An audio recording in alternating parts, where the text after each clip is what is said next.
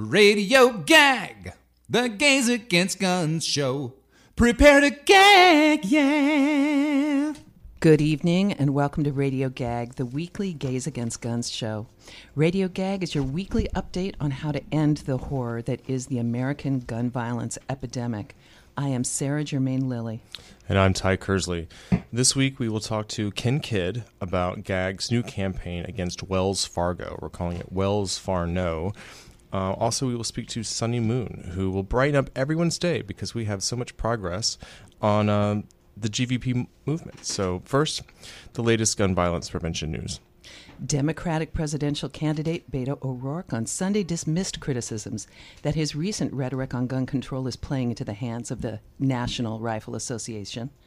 During the third Democratic debate on Thursday, O'Rourke said he planned to take assault rifles from civilians as part of a nationwide buyback pro- program in response to a spate of mass shootings afflicting the country in recent years. The emphatic comments raised concerns among his, fam- his fellow Democrats that they would offer fuel for attack ads by the NRA, feeding into the idea that Democrats were out to destroy the Second Amendment. When questioned on his own voting record on guns while he was a Texas representative, O'Rourke rejected that he was ever one of the silent and complicit members of Congress he derided. O'Rourke said he has long advocated for banning assault rifles in Texas, a state where gun politics can draw particularly strong reactions. One Texas lawmaker, State Rep Briscoe Cain, tweeted, My AR is ready for you in response to O'Rourke's statements in Thursday's debate. Earlier Sunday, fellow Democratic hopeful Pete Buttigieg agreed that O'Rourke's comments at the debate played into the NRA's hands, adding that there is a consensus in the country to making serious steps towards curbing gun violence, from banning the sale of new assault rifles to red flag laws and universal background checks. This is a golden moment to finally do something because we have been arguing about this for as long as I have been alive, Buttigieg said. Let's make the most of it and get these things done. Next, an upstate man busted for shooting a car and then threatening to harm himself is the first person to have his guns confiscated under the New York's new red flag law. Robert King, 51, was accused of illegally possessing and firing a pistol that struck a parked car in New Lebanon. Police said that after his arraignment, King said something about hurting himself, so authorities filed an extreme risk protection order. His weapons, a pistol and seven long guns, were seized on September 4th. King waived the formal hearing based upon clear and convincing evidence against him, Judge Patrick McGrath said. Both sides agreed that his guns would be taken away for a year. Although the state can introduce new evidence to extend that period, King can also request another hearing during the year to try to get the guns back sooner. King made obscene gestures to reporters outside the court, but his lawyer stated that he was a good family man, a business owner, and a volunteer firefighter. New York's red flag regulations, which went into effect last month, prevent people who show signs of being at risk to themselves or others from purchasing or owning a firearm. Cuomo signed the legislation in February, making New York the 17th state to have such a law. Senate Deputy Leader Michael Gianaris of Queens, one of the bill's sponsors, said, The bust shows the law is already working. Common sense gun safety reforms saves lives. Our new red flag law will keep guns from dangerous people, and I am proud to see its enactment is already making people safer. We had national cries to strengthen gun laws um, after the massacres in El Paso, Texas, and Dayton, Ohio in early August, President Trump said after the shootings that he would consider a red flag bill, but that has uh, not advanced at this time. The National Rifle Association objects to such bills, arguing that the law abiding citizens could have their weapons seized in violation of the Second Amendment. Um, however, I don't feel that's what this case shows at all.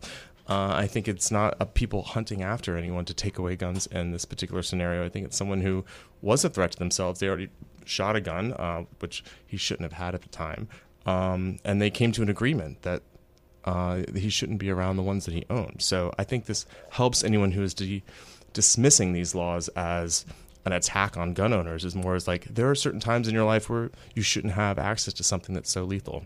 Yes, and we know that suicides are an epidemic, and they are so much more deadly when when the victim really has uh, access And they're to two a they're- deadly weapon. And they're two thirds of our um, deaths of gun violence are um, about two thirds are suicides. So any anyone who uh, is going through something or at that point in time, uh, and they actually make an announcement, you know, that they are thinking of hurting themselves. I think this bill uh, was put in time at the right place uh, for Mr. King. Now, we also saw for the first time on, on Facebook and on social media that Walmart has begun enforcing their um, no open carry laws.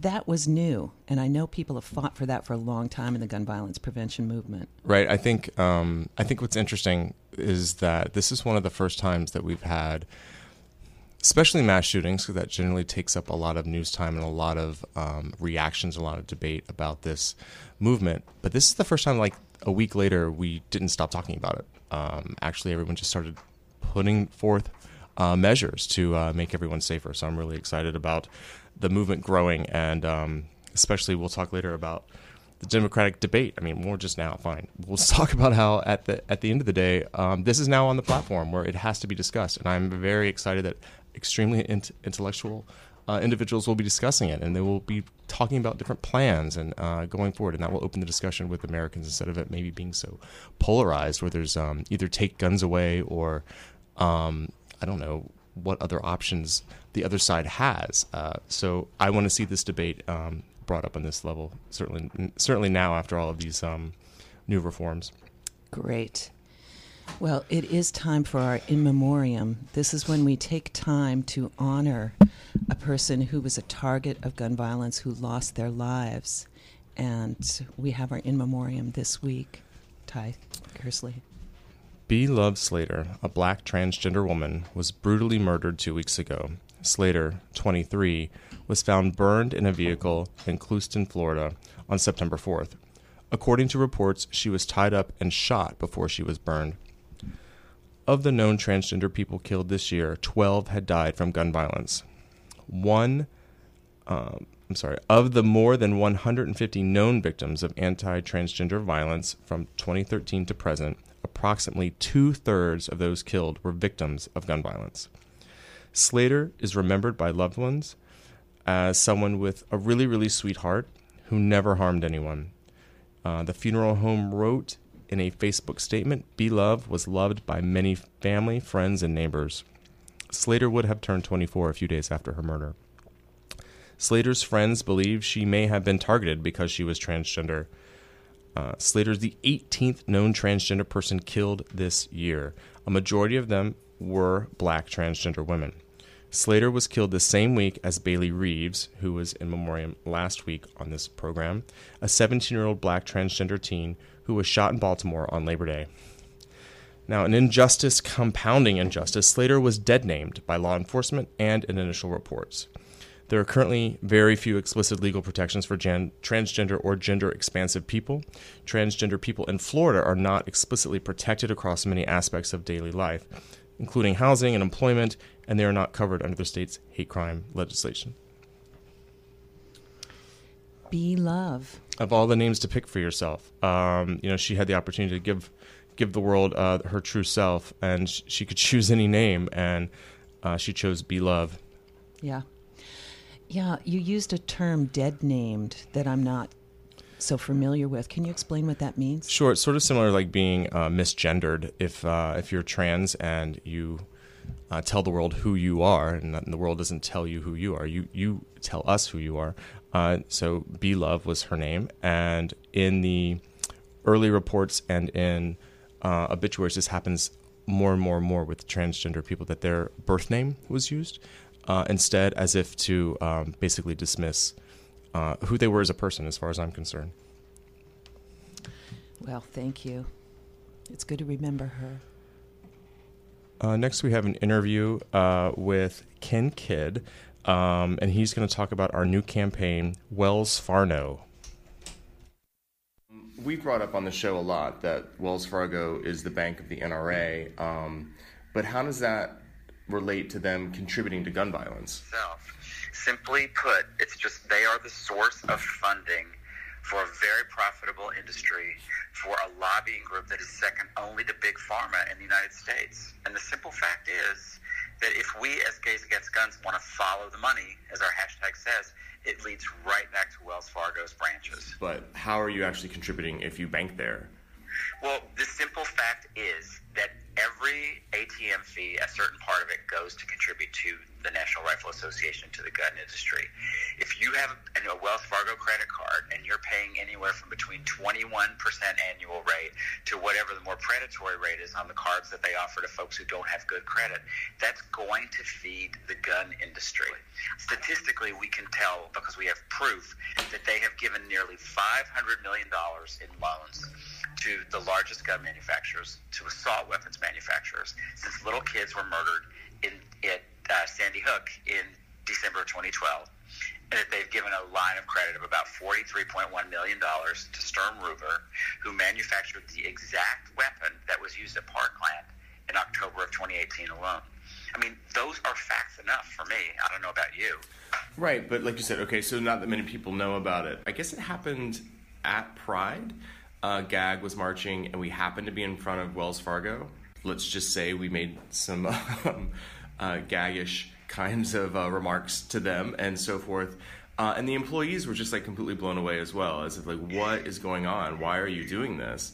That's right. So it was at Pride, and you know because the Heritage of Pride is completely in over their heads and mismanages that march, but that's another story we wound up crashing into uh, the march because we waited such a long time. And coincidentally, or you know, because of the fates, we wound up directly in front of the Wells Fargo LGBTQ employees contingent.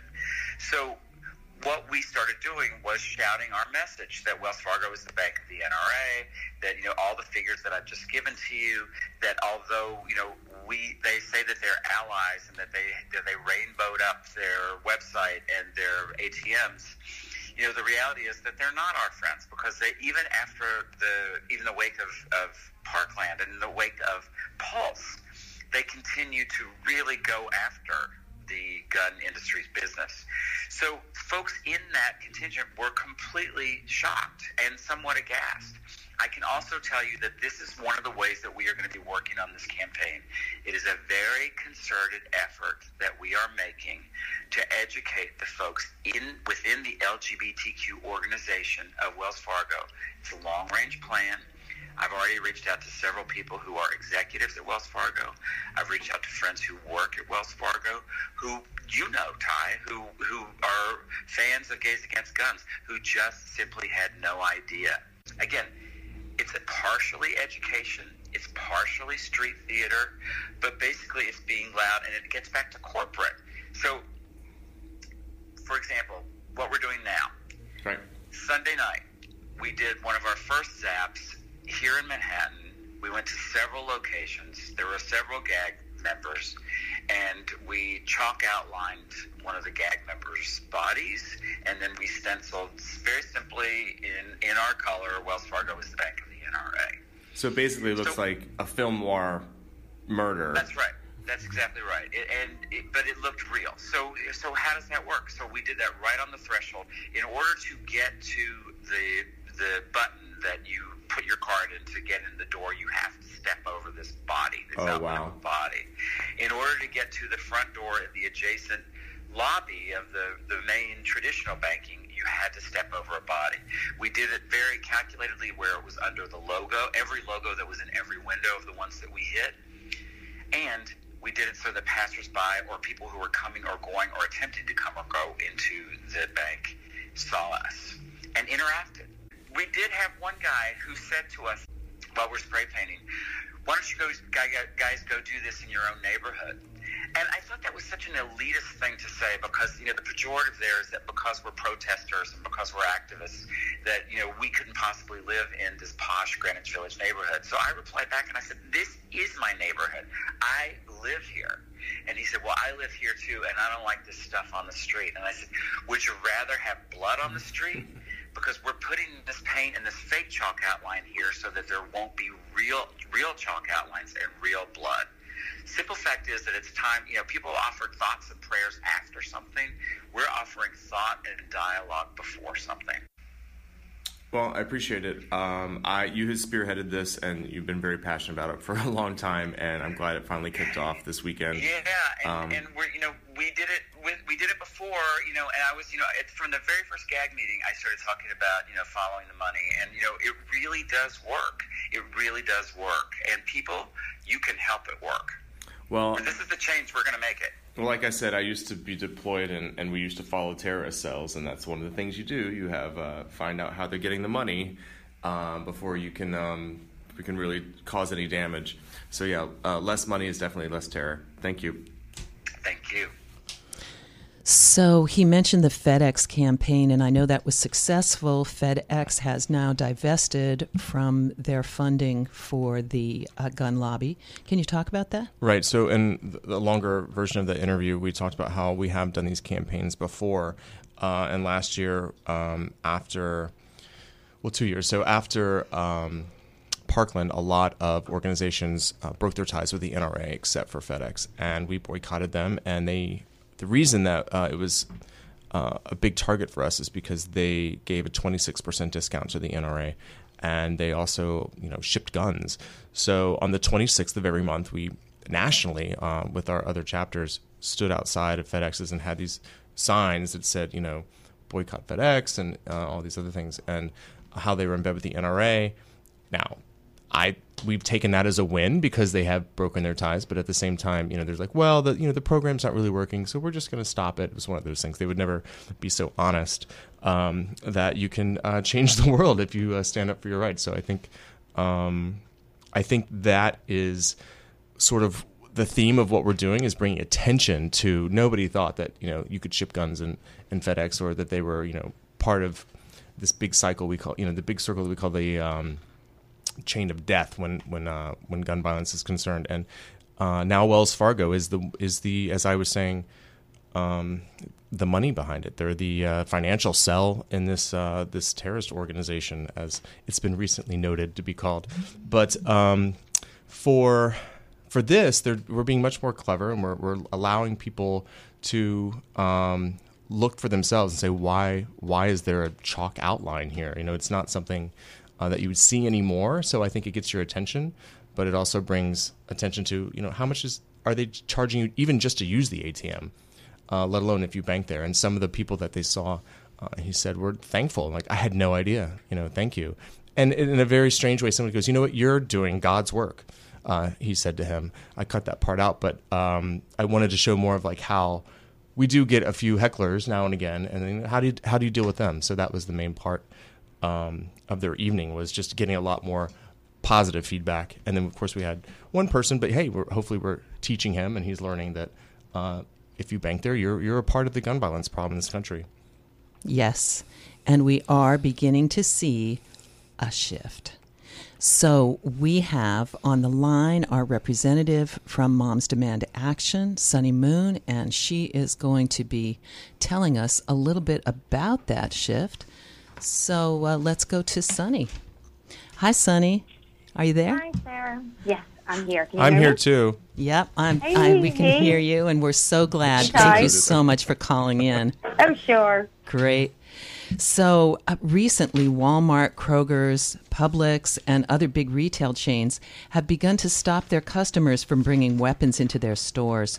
Uh, what has brought about this shift in culture? Um, so, so I think just in the last few years, um, there's been a culture shift. Um, we haven't seen a lot of change in laws at the federal level, but there's been more and more of a culture shift.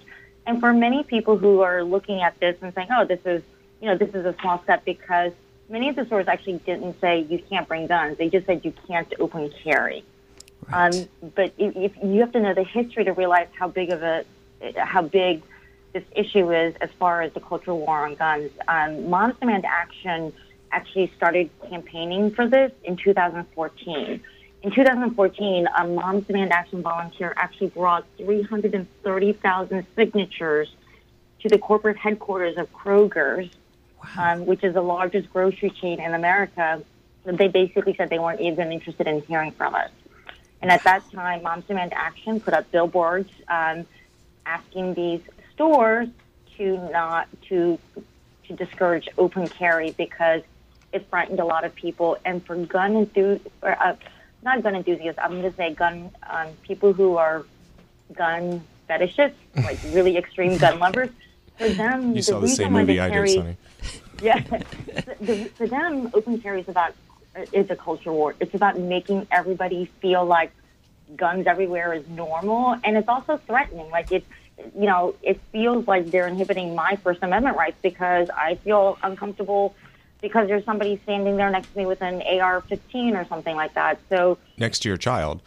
yeah, yeah, exactly. So if you think about the fact that in 2014 they wouldn't even listen to us when we brought 303,000 signatures to not just Kroger's but Walmart, CVS, all these uh, businesses saying this, it also means you know it's it's it, it it also says these companies are willing to take a step into something that they considered you know murky and a third world and they just didn't want to get involved because it was politically seen as too complicated and too divisive but I think that with all of the shootings that we've seen, because there has been an increase in mass shootings, um, there's they're they've reached a, they've reached a point where they feel like they have to stand up too. And as you probably know, 145 businesses not only um, said, you know, don't open carry in our stores, but they wrote a letter saying not only are we going to ask that gun owners not do the thing that we used to say was no big deal, but we're asking our government to step up, um, fund gun violence research, and actually pass pass gun safety laws. I mean, I'm I've been involved in gun violence prevention um, as a volunteer for I guess about four years. I, I can't even. This is to me, this is such a big shift because this is so different than what it was like even four years ago when I first started getting very involved. So, uh, speaking of that, what strategies and actions can you tell us about uh, that moms and other groups are planning now that we're kind of in this momentum again? Well, so number one, I, I you pro- I don't, um, hopefully uh, everybody knows about this right now, but because we have momentum, um, currently right now, um, uh, uh, Chuck Schumer, Senator Schumer, is um, leading a push with an all-night debate where a lot of Democratic senators are actually taking the floor of the Senate and they're going all night to demand a vote on universal background checks. And something else that people don't realize is that Moms Demand Action used to do things like petitions and go to, you know, go to town halls, but they supported their first candidate ever in 2016. And for many of us who are relatively new to this movement, it may seem that Moms um, has always been sort of politically active, but we haven't. So Hillary Clinton was the first candidate they ever actually endorsed. And then after that, with the midterms, they started endorsing other candidates that they felt would make gun violence prevention a priority. And so for the 2020 elections, just like we did for the midterms, we're going to get involved. Our volunteers, because we have millions of volunteers across the country, and that's why politicians like to work with us because we show up at rallies in our red shirts, but we also do phone banking, we do canvassing. And so Right. we're taking this momentum and making sure that it leads to sustainable change in our leadership to elect people who are going to listen to us. Because right now at the federal level, the problem is that they're not listening to the majority of the people, and it's and it's not the way a democracy should work. Exactly. So, so we're going to get more involved in making sure that we elect candidates and highlighting these issues, and we also see um, uh, continue to encourage the culture change of people saying enough is enough, and it, and you can stand up to these gun and you know fetishists and say, you know, guns everywhere is not okay. All right. Well, thank you so much for calling in, Sunny. Uh, I want to have you back in the studio again because the energy is so uh, different when you bring all of this information, but with that big smile. So thank you for uh, updating the us and the and the Oh, viewers sure. tonight. Thank Thanks, you for Sunny. inviting me. Bye. Okay, take care. Bye bye. Once again, you're listening to Radio Gag, the Gays Against Guns show. Um, and maybe we said something tonight that interests you. So if you'd like to see us in person, um, you can get involved in uh, gun violence prevention. We have meetings. Uh, they're here in New York. Uh, we meet every other Thursday at 7 p.m. in Manhattan at the LGBT Center. It is on 13th Street. Uh, our next meeting is next Thursday. Uh, we'll be September 26th. Right. We'll be planning all kinds of things. We're going to uh, be involved in a DC uh, vigil for uh, since uh, for Sandy Hook um, Oh, the anniversary. So it's been seven Sandy years, Hook? seven Oh, wow. years for Sandy Hook, um, Okay. as well as other uh, things that we were planning. And, and jump on the uh, Wells uh, Farno wagon uh, and join us in some of these zaps if you'd like, or hear about them. Um, you can also find us online. Where's all that info, Sarah? Okay, you can go to gaysagainstguns.net. You can follow us at Gays Against Guns New York on Facebook and Instagram, or Gag No Guns on Twitter. Also, be sure to check out our website to learn more about our gag chapters located nationwide, like in LA, DC, Chicago, San Francisco, and Orlando. P Town, P-Town. who were in great numbers um, during Carnival this uh, this year. Another way to get involved is becoming a WBAI buddy, and I know a lot of you have because I've seen uh, the new kitchen here. Um, we need WBA buddies in the name of GAG. It helps keeping this is a volunteer run radio show, and um, I think we're going on a year. Yes, Correct. This is is, our one year anniversary right now. This show or this week? Well, uh, yeah, We don't know. I'm going to say September 14th was really? our first show Okay. last year. All yeah, right. so we're on a year now. Uh, I know many of you have been listening, and we're really excited about your listenership.